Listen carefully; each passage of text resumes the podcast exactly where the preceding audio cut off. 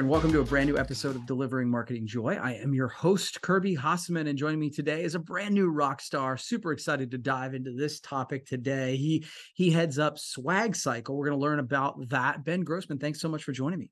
Kirby, thank you so much for having me. Really appreciate it. Absolutely. So I want to dive right in there. So uh, I love the concept of Swag Cycle. I've read up a little bit about it, but you know, for those who are unaware, can you talk about what Swag Cycle is and what it stands for? Swag Cycle is a platform to help companies divest of their obsolete branded merchandise in a responsible way. Mm. So, what that means, we take two parallel paths. One is we facilitate charitable donations of obsolete branded merchandise. And, and when I say obsolete branded merchandise, companies make, make swag, uh, they put their logos on high quality items. But then when a company gets uh, when they rebrand, you know, they change their mm-hmm. logo, there's an acquisition, uh, they change their marketing campaign. Sometimes those high quality items are no longer needed anymore by the by the company. And we have seen the problem of obsolete swag in our industry because I, I, wear two hats. I founded Swag Cycle a few years ago, but I also uh, co-lead a distributorship, Grossman Marketing Group, with my brother Dave. We're headquartered in the Boston area. And we've seen what happens when companies rebrand, get acquired, change marketing messaging. And oftentimes companies don't really know what to do with that, with those goods sitting in um, their office or their vendor's warehouse. And oftentimes those goods can end up in a landfill, not mm-hmm. because a company doesn't care about the environment, but it's because they just they have so many things on their plate, they're not sure what to do with it. Sure, so sure. understanding what that challenge was and what our experience was in our in the industry, we set out to build a platform to address that challenge of obsolete swag, and we built out Swag Cycles. So we've built out um, nationwide and actually global partnerships with charitable partners who can take the goods for um, for stated causes and stated reasons, and we're very transparent about that. Mm-hmm. Um, where the goods are going, and we always get approval from the donor of what organization those goods will be sent to. If a company does not want the goods to live on in the marketplace, then uh, we work with them on a recycling or upcycling project. Well, that's, that's a super cool concept. And right before we started recording, you um, referenced with me some of the some of the results so far. I know you keep track of that, so I know I'm going off script a little bit, but I, those were impressive numbers, and I want to give you an opportunity to talk about that. Thank you.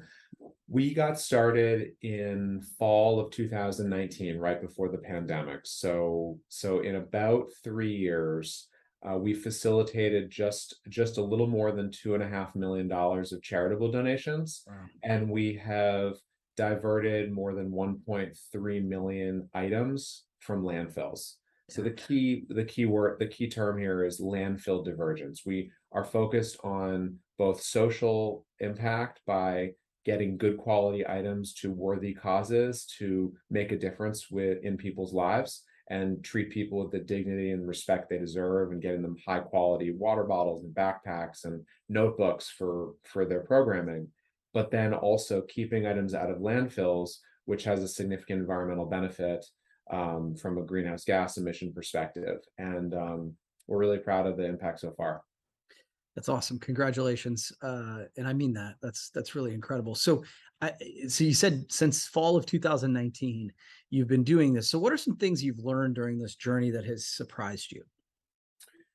There are so many good products out there that companies have that they just don't know what to do with them and and so and it's been really eye-opening to build out hundreds of charitable partnerships around the globe you know with organizations like ymca boys and girls clubs dress for success united way catholic charities and a whole host of others um, and so it's just it's been really eye-opening to build those partnerships with these with these charities and actually get involved in their field efforts mm.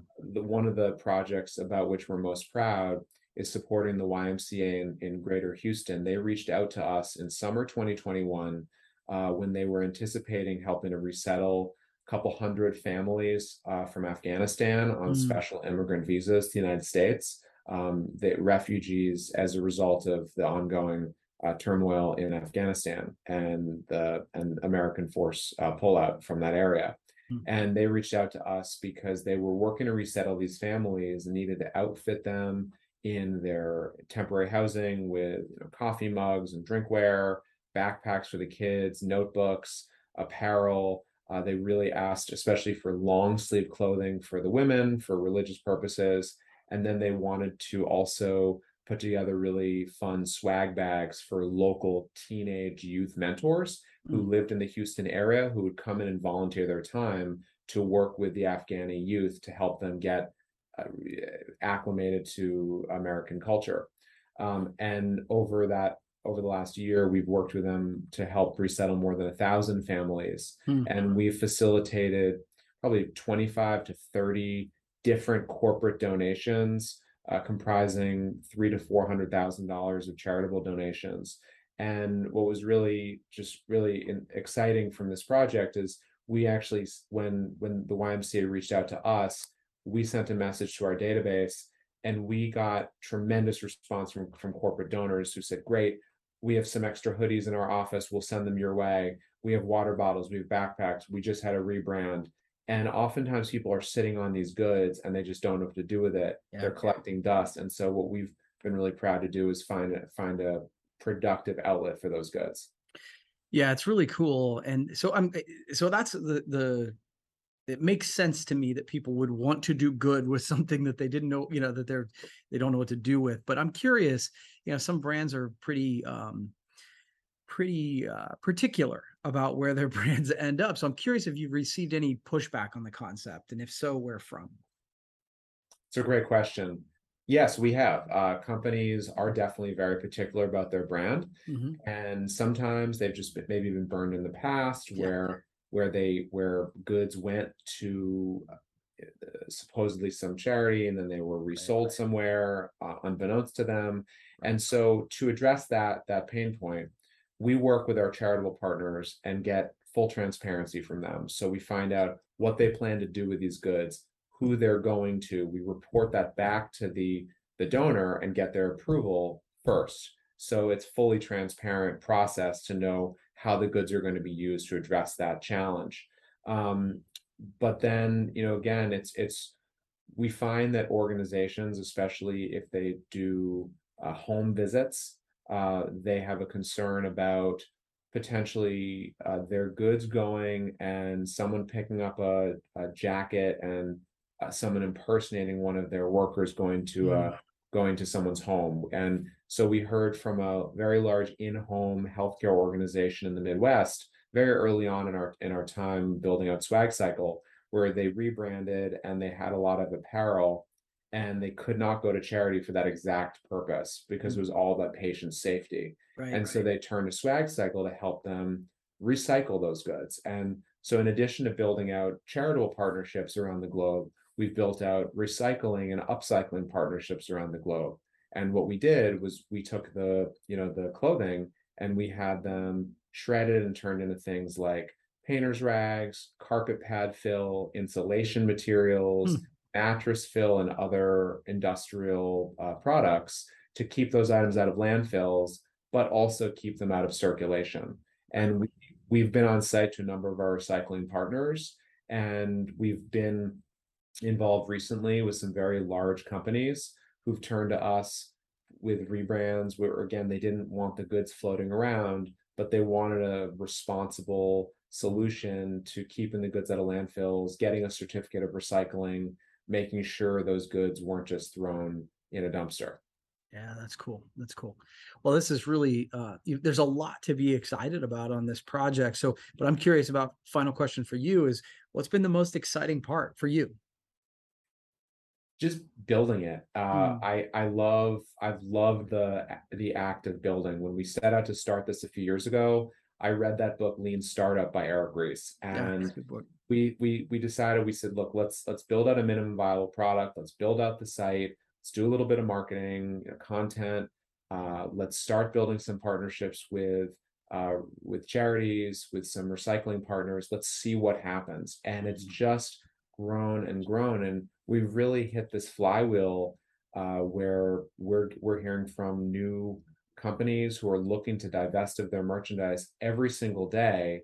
And Wow. we've worked with with some of the the the world's largest companies on both recycling and uh, charitable projects. In fact, uh, one company that that provided a positive testimonial to us for our impact report in 2021 was Amazon. Uh, Mm. we helped them with some textile recycling, some Mm. apparel recycling. So it's just been fun to build it. And the most meaningful work has been to make a difference in the community with these really fantastic causes to get these products that sometimes we take for granted being in the marketing and promotional industry that make a difference in people's lives every day.